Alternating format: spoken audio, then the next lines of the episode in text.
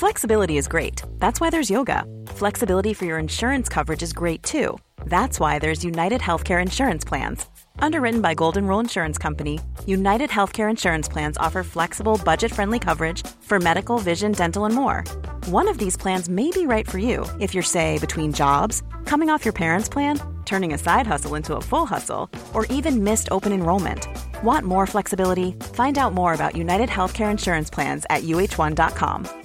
Hey, I'm Ryan Reynolds. At Mint Mobile, we like to do the opposite of what Big Wireless does. They charge you a lot, we charge you a little. So naturally, when they announced they'd be raising their prices due to inflation, we decided to deflate our prices due to not hating you. That's right. We're cutting the price of Mint Unlimited from $30 a month to just $15 a month. Give it a try at mintmobile.com slash switch. $45 upfront for three months plus taxes and fees. Promo for new customers for limited time. Unlimited more than 40 gigabytes per month. Slows. Full terms at mintmobile.com.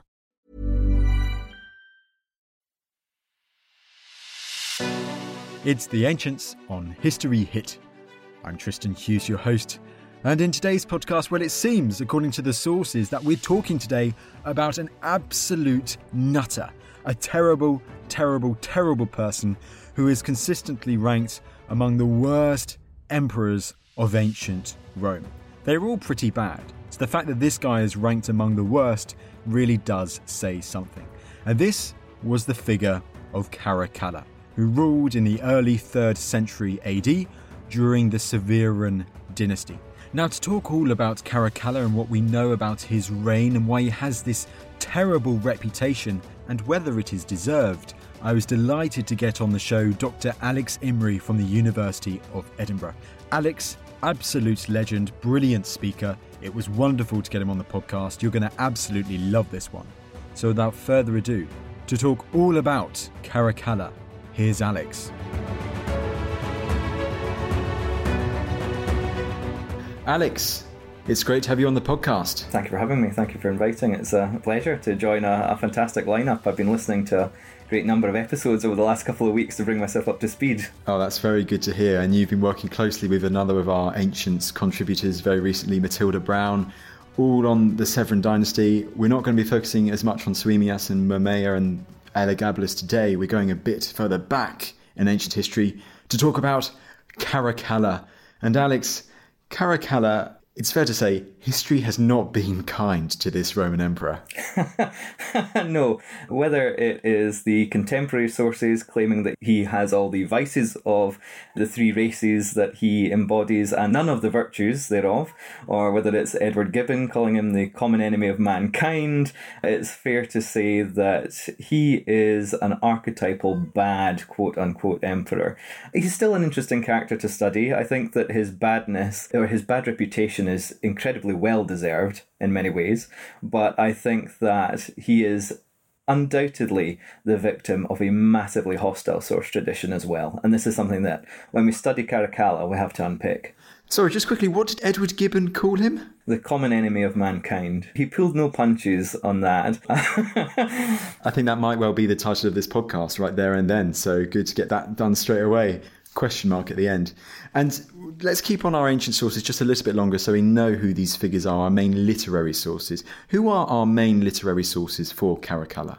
So the main literary sources for Caracalla are threefold. First and foremost, we have the contemporary author and senator during the Severan era, Cassius Dio. He is certainly, for most people, the go-to source for most of your history about the Caracallan regime and the rise thereof.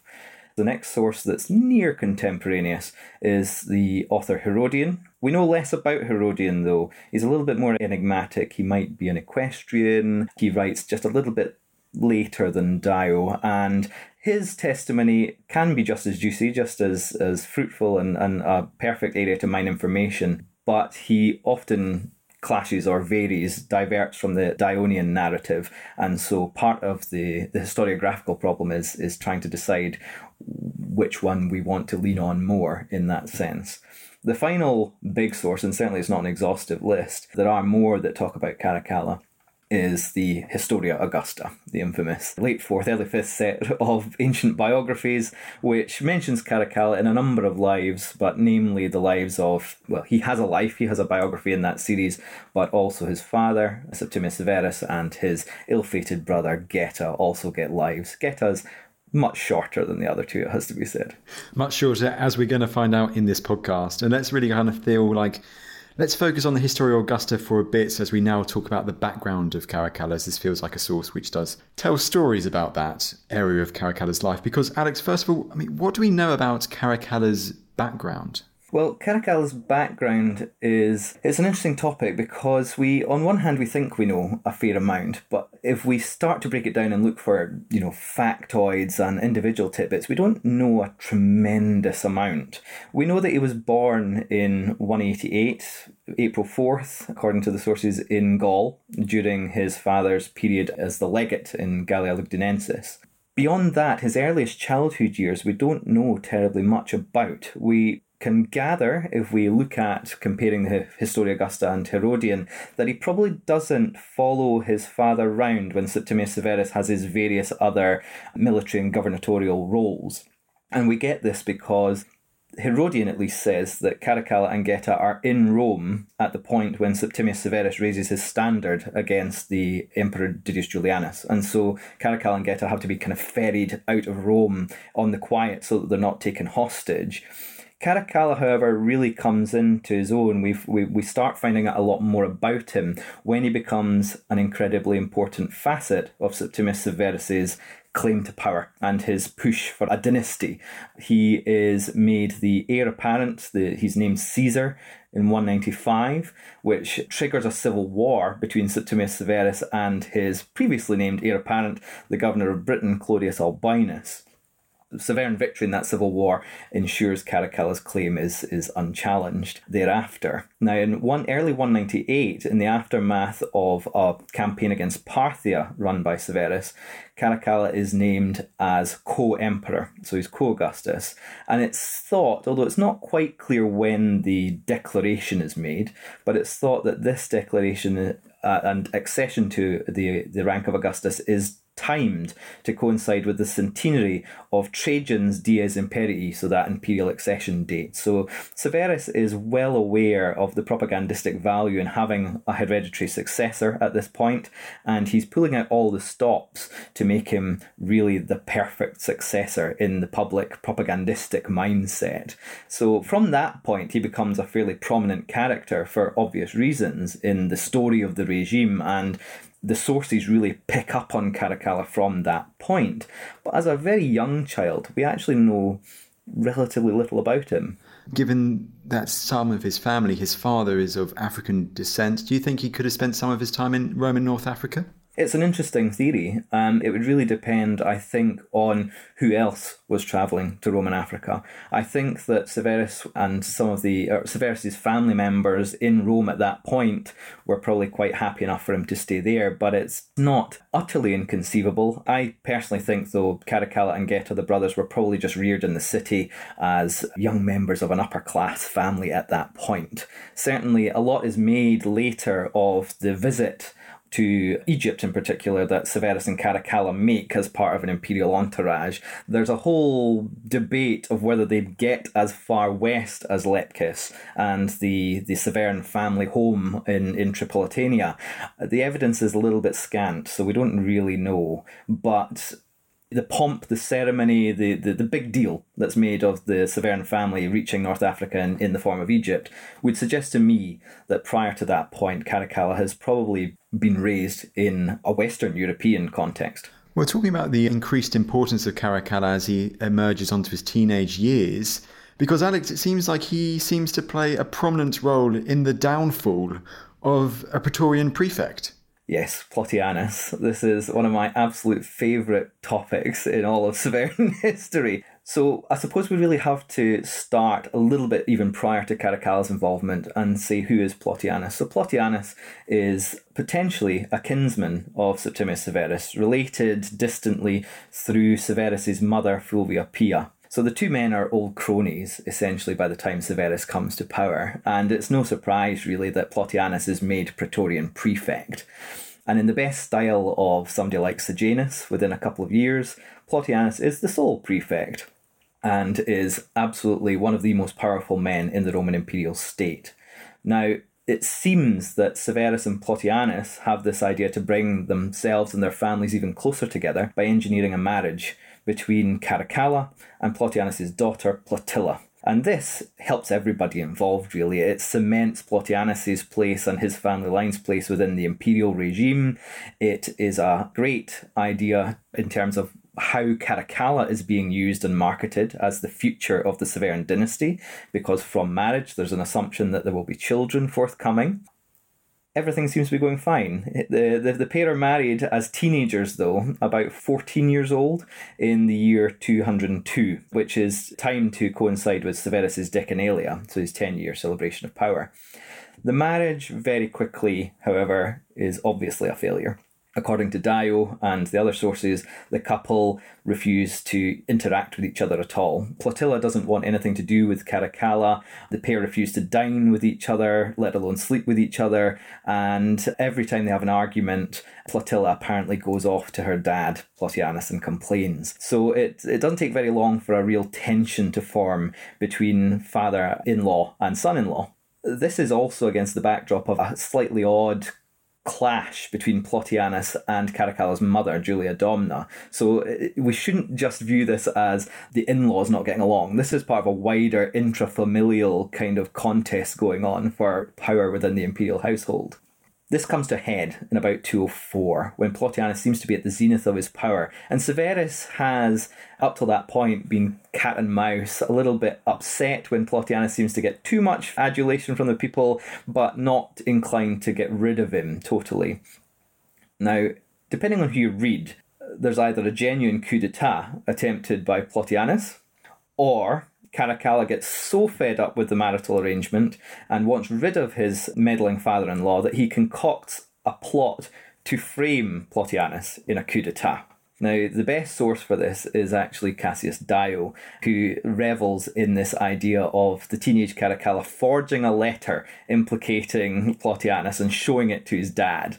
Now, Severus is sort of unsure how to react to this, and Dio marks this as proof positive, this letter, this shows that Caracalla has to be behind the downfall of the Praetorian because Plautianus, as a seasoned paramilitary officer, would never be so stupid as to commit his plan for a coup to writing. Anyway, this coup, genuine or fabricated, comes to a crashing end when Plautianus reports to the palace potentially in the mistaken thoughts that Severus and Caracalla have been murdered, only to find the pair of them alive, and he's subject to an interrogation. Severus, it seems, across all the sources, wants to kind of forgive and understand what his old comrade was up to. Caracalla, after three years of painful marriage to Plautianus' daughter, is absolutely not inclined towards any kind of clemency. First of all, he makes an attempt on the prefect's life, according to Dio and Herodian. Severus stays his hand. So Caracalla apparently just orders another Praetorian in the room to stab Plautianus to death, and his body is thrown out of the palace window onto the street and is left there for degradation thereafter. And so this is a warning shot, I think, about what happens if you cross Caracalla, at least in the literary presentation of the period. Honestly, of all periods in Roman history, there seem to be in the Severan periods so many horrific ends, bloody gruesomely described ends, sometimes in Rome, sometimes on the frontiers. And as you've just said there, this is just another example of that bloody dynasty. Yeah, yeah. I mean, the, the era as a whole only lasts about, what, 40 years, thereabouts? And it is exceptionally violent, even by Roman standards. You know, you have old guard members of the dynasty who are subject to violent ends. Five men hold the title of Augustus in the Severan family line, four of them die violent deaths. It's not a time that emperors die in bed, or, or many other people for that matter. No, or people sometimes closely associated with the emperor. And is it also, I mean, during this time when Caracalla, in his teenage years, before the death of his father, before he's emperor, you mentioned earlier how Caracalla goes with his father to Alexandria, of course, where the tomb of Alexander the Great is. Is it around this time that we see his adulation, his love, his obsession with Alexander starting to take root? I would say they would have to be around this point, if not slightly earlier even. We have to think about Alexander the Great as being this absolutely titanic figure, not just in the history of the ancient world, but in the educational context of an elite Roman man's upbringing, especially when we consider that Caracalla is educated in the sort of flourishing environment of the second sophistic movement. So it's all primed there to have Alexander as this big figure in Caracalla's mindset. So absolutely, I think this is where it begins in, in terms of adulation. I think there's also a note that Caracalla, by that point even in his mid-teens, probably realizes the sheer power that the Alexander mythos still possesses because early on in Septimius Severus's rise to power, he had to fight a challenge from the governor of Syria, Pescennius Niger, who you may know was named the new Alexander by his own men and followers. Now, Severus, after flattening Niger and arriving in Alexandria, takes an extraordinary measure of closing the tomb of Alexander and apparently removing some of the artifacts from therein. So Severus realizes that Alexander is not just this legendary king from days gone past. Alexander is a figure with real political potency, and the evocation of Alexander, even then in the early third century, is an active political ideology.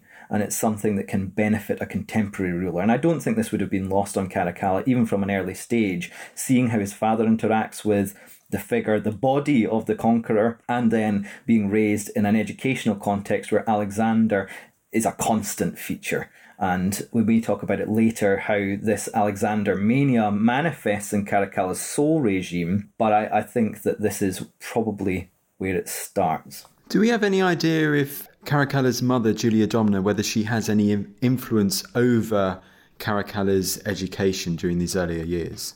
We don't have any direct evidence, it has to be said. This is, again, one of these areas where we, we have to make educated speculation based on the, the what we know of educational context around that same period. Julia Domna and Caracalla's relationship is fairly complicated to reconstruct from our sources for multiple reasons. Partly the Historia Augusta is to blame, and this this might be something that I come back to again and again. The Historia Augusta being a slightly problematic source for this particular ruler, but the the relationship between Julia Domna and Caracalla is complicated by the Historia Augusta's presentation and querying whether Julia is even Caracalla's biological mother. So, to your question, we can't say, I think, whether Julia Domna was personally involved or not. I would suggest it's not utterly inconceivable again, because we know that she was a patron of literary circles and artistic circles, but I would suggest that it's probably just courtiers and advisors close to Septimius Severus who are overseeing this on a day to day basis. Okay, we'll come back to Julia Domna later, but of course, all this mention of Alexander the Great, this military figure, was he also raised as a military man too? Well, that's a funny point because when we look at Caracalla's later reign and self presentation, we would be forgiven for thinking, oh, well, he must have been raised basically in the camp. He, he was start to finish a soldier and he was at his absolutely most comfortable in a military environment. That doesn't seem to have been the case in his upbringing, though, and certainly I think it's the Historia Augusta tells us that he was actually a relatively mild child, a mild mannered child, didn't like seeing his friends being punished, wouldn't speak to his dad for a few days after one of his best friends was given corporal punishment, shied away even from bloodshed in the arena, and yet the military side of things seems to be what defines Caracalla later on. Now, Interestingly, I think part of this has to do with just an accident of time. I think had Caracalla been just that little bit older when Severus was rising to power, he would have potentially played a more active role in Severus's own campaigning in the civil wars and certainly in Severus's campaigns against the Parthian Empire.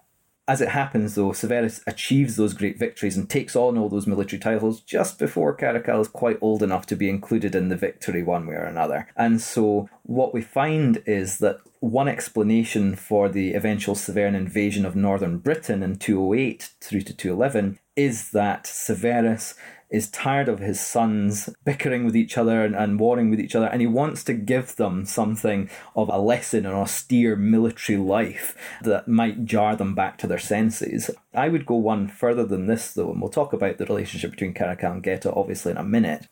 I think that if we look at the campaign in northern Britain from 208, I think it's specifically designed to some extent to give Caracalla that kind of military bona fides that a young emperor really requires. And to that point is lacking. Now, we can make little allusions about the, how the coinage depicts them because there seems to be a very uneven and unpredictable numismatic outpouring of reverse types that attach him to the Parthian victory in 198 somehow, but it's not terribly consistent.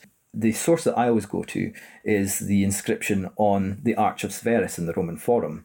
We have Severus with his absolute wealth of military titles and imperatorial acclamations. Caracalla doesn't have them. So, on one of the most visible, unmissable declarations of Severan military power and authority, Caracalla doesn't have those military titles. He needs them. And I think that maybe it's an interesting sort of counterfactual exploration. Is this lack of military kudos in his youth one of the driving factors that makes him almost the wannabe super soldier later on in his, his life? And so, what role does Caracalla therefore play in Severus's campaigns in northern Britain? So, Caracalla in northern Britain is effectively a field commander on, on par with Severus himself, as befits the rank of a co Augustus, a co emperor. According to the sources, they're in fairly close agreement. Severus rides hard for Britain in 208, following some kind of mention of unrest on the northern frontier from the governor there, and he wants to take full advantage of this for one reason or another. And I think that, as I've said, there are multiple potential explanations for this. So he races across with Caracalla and his younger son Geta in tow, and they levy their forces. And from the earliest phase, you have Caracalla either travelling with Severus personally or alternatively commanding one of the two battle groups that seem to go through southern Scotland, through Fife, up towards Angus and Aberdeenshire. So, from an early stage of that campaign, he is taking an active military role. And certainly when Severus by that point, aging, infirm, ravaged with gout, it seems, he's so debilitated that Severus cannot take part in the second campaigning season into 210 CE.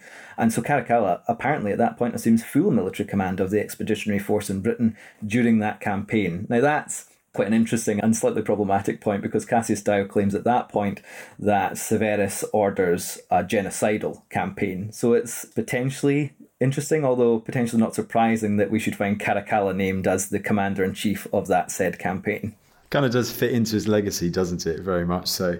I mean, you mentioned there, we've talked already about Caracalla's father, Septimius Severus, a bit about Caracalla's mother, but also his brother Geta. I mean, what's this complicated relationship with his young bro up to this point, Alex? Yes, as an older brother myself, I, I try not to identify too much with Caracalla's struggle, but I have in some quiet moments questioned why I, I focus so much in on this point and this topic.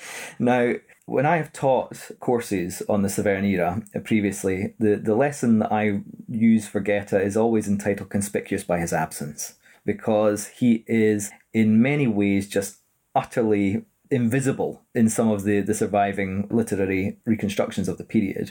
Now, this is very odd, because Geta is only 11 months younger than Caracalla, and yet from the beginning, he seems to have been treated very much as the spare, the heir and the spare. So when Caracalla is named Caesar in 195, Geta gets nothing. And when Caracalla is named Co Augustus in 198, Geta is finally raised to the rank of Caesar. Geta has to wait for over a decade before he is named Co Augustus, though. And the reasons for that acclamation are debated as well. So, what we have here is a pair of brothers who are remarkably close in age, who are constitutionally imbalanced thanks to the way that their father has promoted them.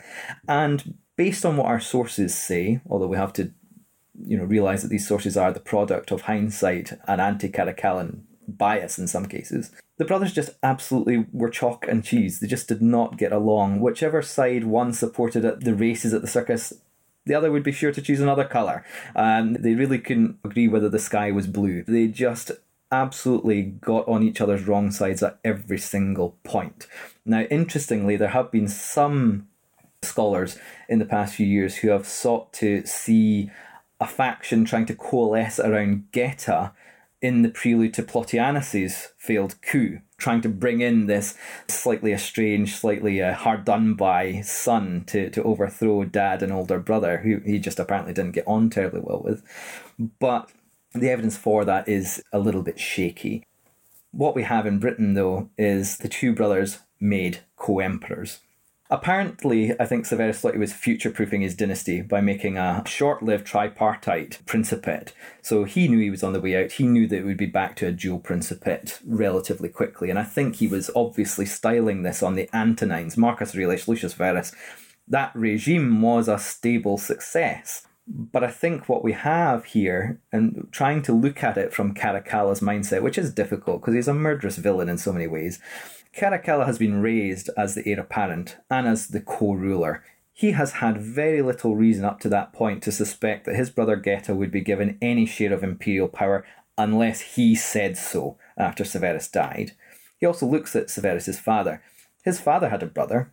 His brother didn't get anything when Severus came to power, so there was no precedent there, I think, that Caracalla saw that Geta would be promoted. And yet, suddenly, in the course of the campaign, the whole dynamic of the imperial household has changed because Geta becomes a fully ranked up Augustus. And now, when Severus dies, that means that the two brothers, antagonistic from childhood on personal level as much as anything else, are now forced to share imperial power. And that's a recipe for disaster.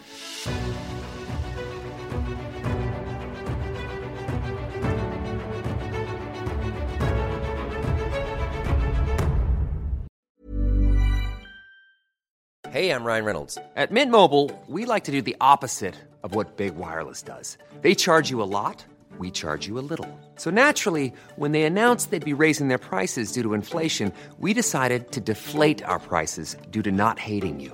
That's right. We're cutting the price of Mint Unlimited from $30 a month to just $15 a month. Give it a try at mintmobile.com slash switch. $45 upfront for three months plus taxes and fees. Promo rate for new customers for limited time. Unlimited more than 40 gigabytes per month. Slows. Full terms at mintmobile.com. This is After Dark Myths, Misdeeds, and the Paranormal.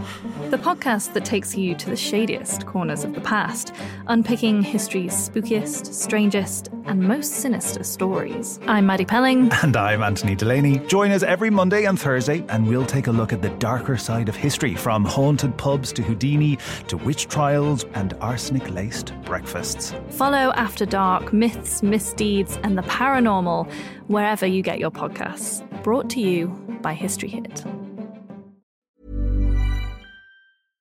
All right, Ancients listeners, I want to tell you about a podcast that I think you'll like. It's called Mysteries at the Museum from Travel Channel. It's narrated by my fellow History Hit podcast host Don Wildman and is direct audio from the hit TV show Mysteries at the Museum. Now, on Mysteries at the Museum, Don travels across the US to find the objects that tell shocking stories of American history. You'll hear about the portrait linked to the first bank robbery in American history, and about the failed invention from World War II that became one of the most popular toys for kids. What I love about this podcast is that it's a deep dive into specific objects, revealing the amazing stories they can tell about a person, about a place, or a time in history. It's the detail and laser focus that really resonates with me. Listen to Mysteries at the Museum wherever you get your podcasts. Hello, if you're enjoying this podcast, then I know you're going to be fascinated by the new episodes of the History Hit Warfare podcast. From Napoleonic battles and Cold War confrontations to the Normandy landings and 9 11, we reveal new perspectives on how war has shaped and changed our modern world. I'm your host, James Rogers, and each week, twice a week, I team up with fellow historians, military veterans, journalists, and experts from around the world to bring you inspiring leaders. If the crossroads had fallen, then what Napoleon would have achieved is he would have severed the communications between the Allied force and the Prussian force, and there wouldn't have been a Waterloo. It would have been as simple as that. Revolutionary technologies. At the time the weapons were tested, there was this you know, perception of great risk and great fear during the arms race that meant that these countries disregarded these communities' health and well being to pursue nuclear weapons instead and war defining strategies. It's as though the world is incapable of finding a moderate light presence. It always wants to either swamp the place in trillion dollar wars or it wants to have nothing at all to do with it. And in relation to a country like Afghanistan, both approaches are catastrophic. Join us on the History Hit Warfare podcast, where we're on the front line of military history.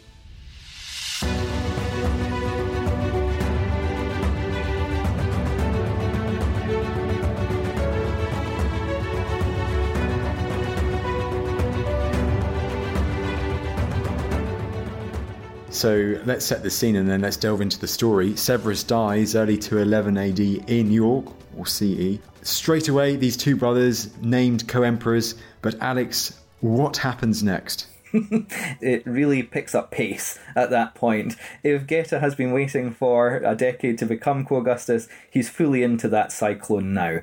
In the aftermath of Severus's death, Geta is nominally in charge of the imperial administration, the civil side of things, while Caracalla is the military commander. So the pair of them essentially, Caracalla retreats from the field firstly and joins Geta and Julia Domna in Eboracum in York. And there, the imperial family concludes a very hasty peace settlement with the northern tribes, just finish this irritation, this sideshow of a British campaign, and get back to Rome.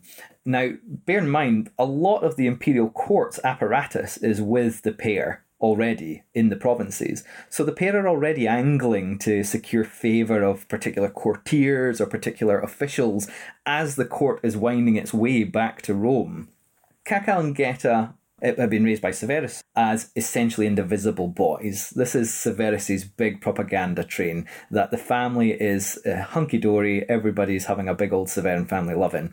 The pair were told, according to Dio, on Severus's deathbed to love one another, be harmonious with one another, enrich the troops, and scorn everybody else. Severus's lesson falls on deaf ears. The pair try, it seems, to create this public image of harmony and concord, but by the time they're in Rome, they divide the imperial palace between themselves. They don't cross each other's paths ever. They increasingly fight to have appointments in military, judicial, civil areas to favour their chosen men. And they both start amassing ginormous bodyguards as well. There's a question of whether the pair are trying to poison each other so you know they're not eating any food without extreme caution and they really just don't cross each other's paths. Now this is best seen in again going back to cassius dio a, a, a sort of fictive episode where dio has the priests of concord try to sacrifice to the pair but he has the priests of Concord unable to find each other in the middle of Rome to conduct this sacrifice. So there's this idea of a push for Concord, but everybody knows something desperately bad is about to happen. Now, this is really an important point when we talk about the rivalry as a whole, because if we read our surviving sources, and indeed a lot of the histories that come thereafter, we're really content to view Caracalla as this overbearing absolute villain of the piece. He is the bad guy in this, and Geta is, particularly if you read the Historia Augusta, a little bit of a fop, a little bit of a dandy, but he's squeaky clean and he's probably a lot of fun to have a drink with. It's just self evidently not the case, though. Both of these brothers are, as I say, 11 months apart in age. They are both paid up in this conflict. They are out to win it. And I think that if we accept that Caracalla is trying to engineer the social situation and the, the imperial situation to overcome his brother, I think we have to accept that Geta's doing exactly the same, if not even more virulently, because he has a lot of catching up to do. Geta's coinage, for example, is extraordinary from 209 to 211. It changes. He goes from this kind of boyish figure, bare-faced, to this bearded emperor reminiscent of dad. And so the pair of them are desperately trying to control the visual language of the regime to their advantage. And it is arguing with hindsight to say it was only ever going to wind up one way, but it was only ever going to end up one way. and so when does this sibling rivalry turn deadly? It reaches ahead before the end of 211, in the final months of 211. We have word uh, from Herodian apparently that there'd been this abortive discussion about dividing the empire into two distinct realms, but this seems to be a fiction designed to give us a, a kind of set piece involving Julia Domna where she comes in tearfully and says, Well, you can't divide your mother, boys, please. What are you doing with, with each other? Come on, find calm yourselves down and find some kind of common ground. While that episode is obviously probably fictionalized, it seems reflective of the reality that there was just no way that these two were going to find a peaceful solution to the rivalry. So we have a fairly convoluted, again, plan apparently being concocted by Caracal. This seems to be his modus operandi. Figure out a way to distance his enemy from anybody that might protect him. And so, according certainly to and Herodian, Historia Augusta, I think, mentions it as well. Caracalla concocts a meeting in Julia Domna's apartments in the Imperial Palace. And the reason that this is conducted there is that both men would turn up without their massive bodyguards. This is the meeting. Caracalla apparently says that he wants to discuss a detente, a bit of a reconciliation. Geta walks in, and at that point, depending on who you read, either Caracalla just absolutely leaps on him and stabs him himself brutally. This is certainly Herodian's take on it, although the actual climax of the scene is missing, unfortunately, in the original text. Or if you believe Cassius Dio, Geta comes in, the discussion starts, and then shortly thereafter, a group of around 10 centurions, probably from the Praetorian Guard, had been previously instructed by Caracalla, burst into the room and attack Geta, who I mean, it's an absolutely terrifying scene if we stop to think about it for just a second. For somebody born and raised in Edinburgh, has real evocation of the murder of David Rizzio. I don't know if anybody is familiar with the murder of Mary Queen of Scots courtier, but these men just absolutely crashing into the room and Geta in a panic running to his mother and clinging to his mother physically, begging her to intercede. And the guardsmen apparently just don't stop. They stab him at his mother's breast. And Julia, in her attempt to shield her son, also receives a wound to her arm. So that you know the palace is just uh, thrown into chaos. One of the co-emperors has been murdered by his own brother and colleague in office. And at that point, Caracalla runs to the guard and runs to the local military presence and claims that he was, in fact, the victim of an attempted assassination, that he's only just escaped with his life. So it's incredibly dramatic and really it's a very tragic scene if you read between the lines of these sources that want to revel in the more gratuitous detail. I mean, it's tragic, horrific, very gruesome, and just adds one further case to the list of horrific deaths within the Severan family.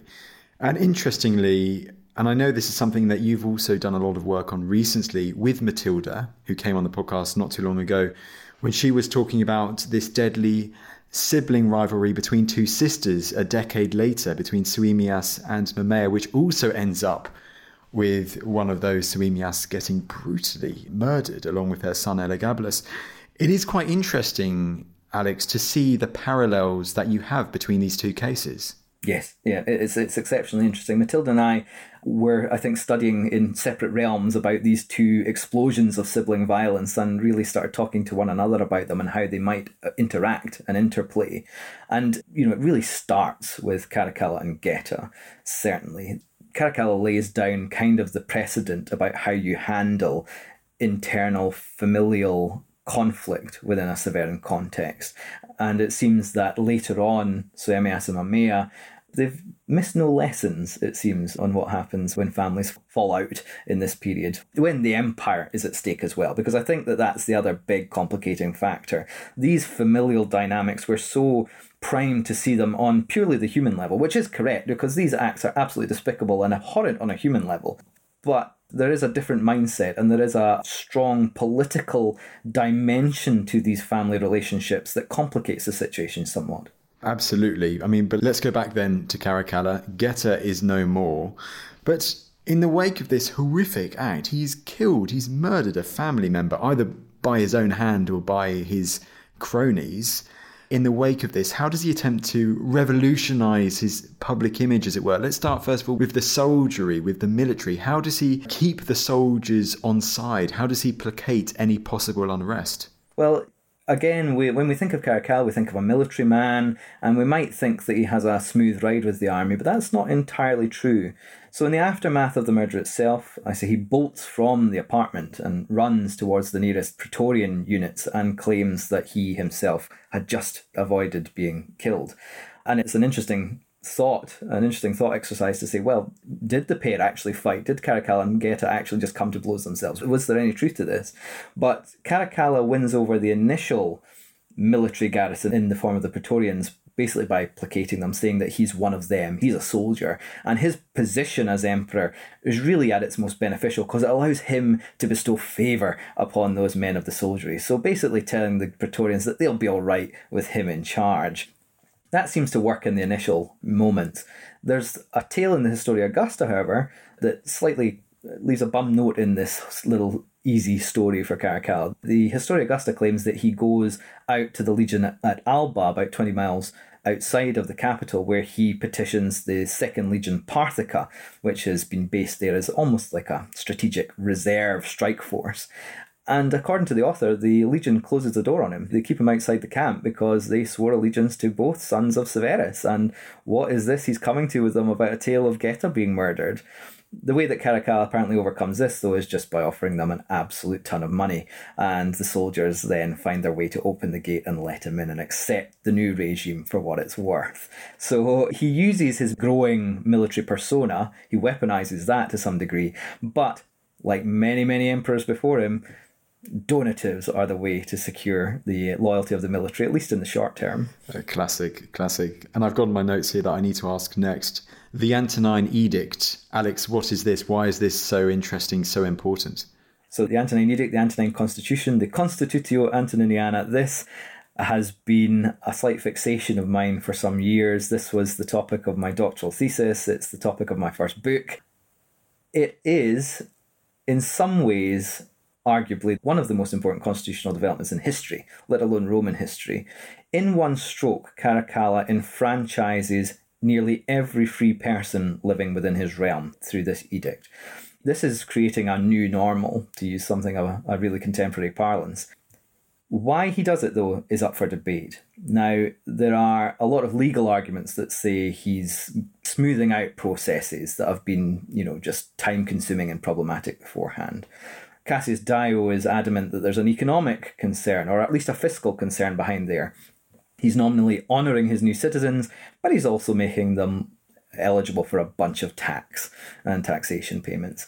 Now, underlying all of these, and I think there are kernels of truth to all of these little bits and bobs, but there is a starkly political explanation for this as well. And I think it has to do with Caracalla's requirement to revolutionise what it is to be a Severan emperor post 211.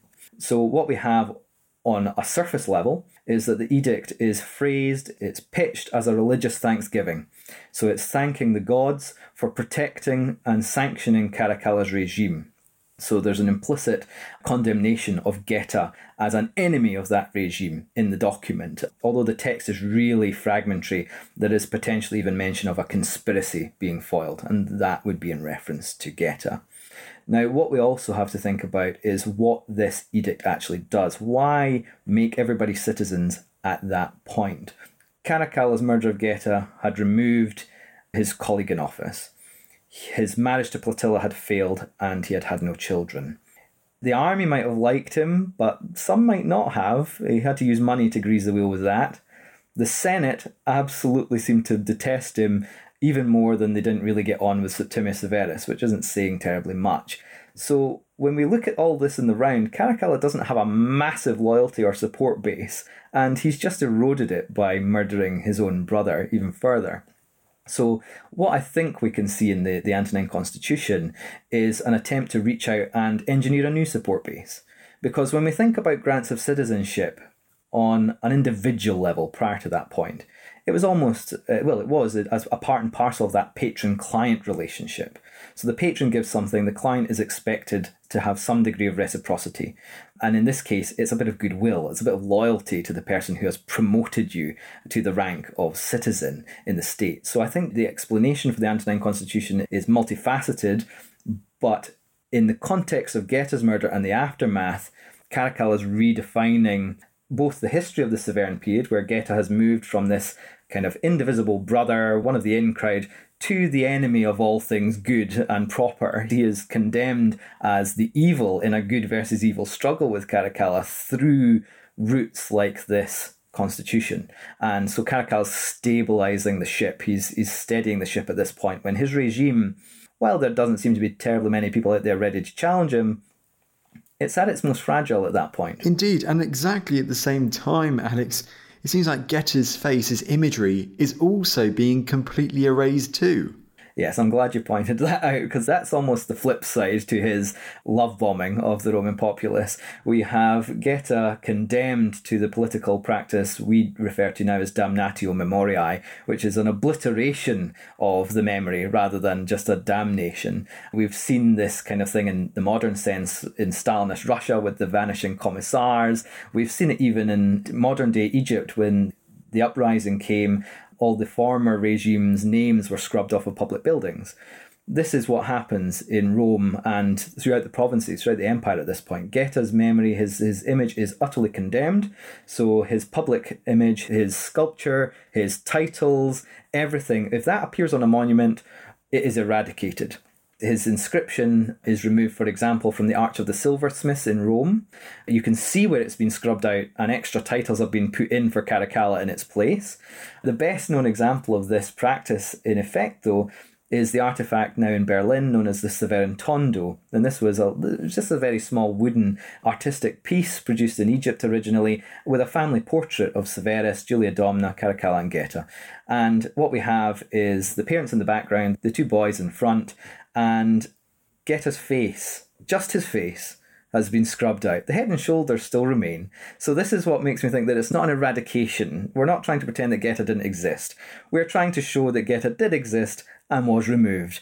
And indeed, I think I'm correct in saying that chemical analysis of the Tondo showed that there might even have been some kind of dung or excrement removed in effacing Geta's portrait. And so it really is a massively denigrating process with a political objective of destroying Geta's reputation post mortem as much as anything else. And to top it all off, Caracalla is not renowned as being the most violent exponent of this practice for no reason. It apparently reaches the coinage. You have some coins where Geta's little portrait has been scrubbed out of coins, and you have a tale, certainly in Dio, that Caracalla condemns Geta's eternal soul, essentially. So he keeps having offerings made to Geta's manes so that that keeps Geta pinned in the underworld and doesn't even allow him to become deified in the way that emperors past had become. So it's not even that Caracal wants Geta's face eradicated, he just wants him utterly destroyed, and he's very effective at doing that. That is nasty. A sibling rivalry on a level I had never really heard of before. I mean, Alex, the other key figure in all of this, and you mentioned Julia Domna involved, well, present at the murder of Geta. Do we know what happens to Julia Domna? So Julia Domna survives. She goes on and she survives Caracalla, in fact. She dies only after Caracalla is later assassinated. So in the immediate aftermath, there's a sense that, or there's there's a claim made rather, that Julia Domna was not allowed to grieve publicly for Geta in any way, shape, or form, because this would obviously undermine the message that Caracalla is trying to craft. That said, Julia then becomes one of the most important figures within Caracalla's later regime. She's one of the figures, obviously, for from whom Caracalla claims legitimacy. While he might want to change the overriding narrative of the regime, he can't really detach himself from the dynastic forerunners that he was born of. And yet, Julia becomes essentially, near the end of his reign, responsible for a lot of his imperial correspondence while Caracalla's out in the field.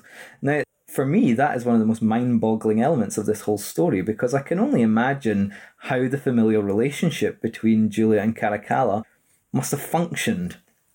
We can imagine on human terms there was absolutely no love lost, but Julia is still an important figure in the public image of the Severan dynasty, and she plays that part exceptionally well. She stops being used as the maternal guarantor a phrase coined by Julie Langford, as the kind of anvil upon which the dynasty is founded, that very physical maternal image.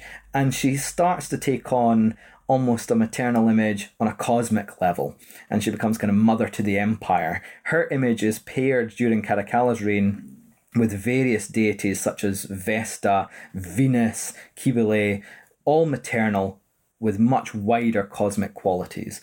And so she certainly is there for the duration. And it's noteworthy that once Caracalla is assassinated, Julia only survives a few more months. She apparently maybe had breast cancer, but there's also a claim that she committed suicide in the aftermath of Caracalla's assassination and the usurpation of the new Emperor Macrinus. Now it's interesting, Cassius Dio's treatment of Julia is slightly all over the place when it comes to this later period in particular, because Julia is on one hand the stabilizing influence on the wayward militaristic Caracalla.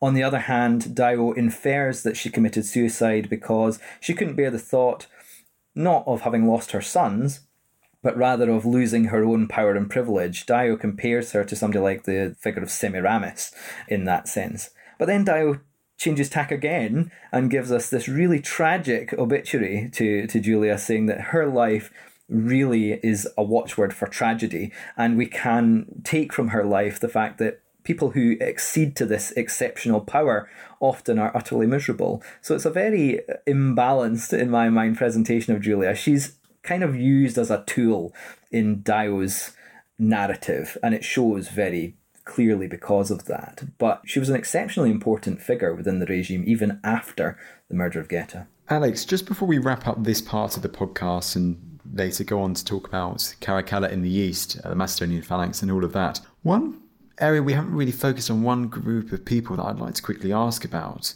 We've talked about Caracalla's relationship with the soldiers. Do we have any idea what sort of relationship he had with the Senate? So, Caracalla's relationship with the Senate is I think it's not too diplomatic to say that it's just it's a cool relationship. They don't tend to get along eye to eye. Now, a complicating factor in this is the testimony of Dio, because Dio is a senator at that point, and yet there's a lot of discussion over whether we can accept Dio's testimony is representative of a senatorial mindset or whether it's just Cassius Dio moaning and complaining for the sake of being Dio and being overlooked, perhaps, in favour of other senators during Caracalla's reign. Now, as a rule, during this period, uh, one of the big trends is that we find a movement away from having senators in high office positions or important administrative positions, and they're being replaced with a rising equestrian class and a juristic class, moreover, as well. So that maybe explains partly why the relationship between the Senate and Caracalla is so cold. We also have the fact that the Senate just didn't favour in many cases, Severus's regime. The, we have this idea that senators were writing to people like Clodius Albinus, begging him to march on Rome to overthrow Severus. So Caracalla is just a follow through from that kind of problem. Caracalla, as well, just doesn't seem terribly bothered about playing into the conceit that a lot of the Republican institutions and things still exist. When he goes on campaign, he takes a senatorial council, a concilium with him. He basically ignores them 90% of the time, which really annoys them, and he leaves them waiting while he fraternizes with the soldiers, and he'll call a council meeting within, you know, leaves them for six hours while he goes and drills with his men. So there is a lot of testimony out there which suggests that Caracalla just doesn't act. He doesn't perform as an emperor in a way that is acceptable to the majority of the Senate. And this really well, it's, it, I think it's striking that the fact that I sort of come to when we talk about Caracalla's relationship with the Senate is that when he dies in 217, there's apparently only one senator anywhere near him in his entourage at that point, an, an old consular individual. And so this shows that the Senate, by that point even, is just not really on his radar and they don't care very much for him. Don't care very much for him, and it seems like the feeling was mutual as Caracalla then heads east, which we will chat about in due course. But for the end of this podcast, last but certainly not least, Alex, you mentioned during the course of our chat that you have written a book on this area of ancient history. Yes. So my first book is called The Antonine Constitution, an Edict for the Severan Empire.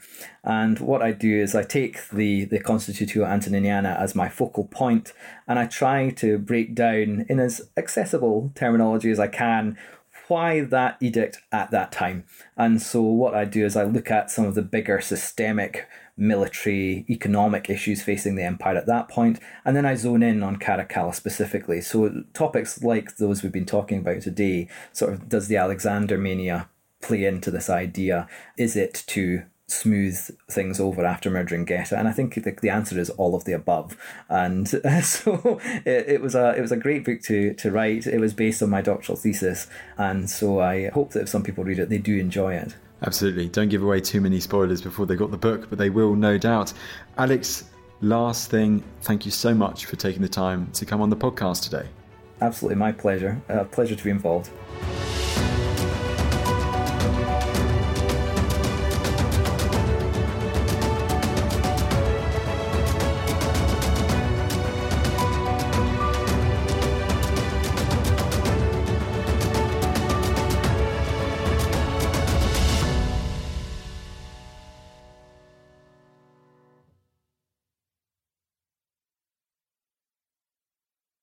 Thank you for listening to this episode of The Ancients. Please follow this show wherever you get your podcasts. It really helps us and you'll be doing us a big favour.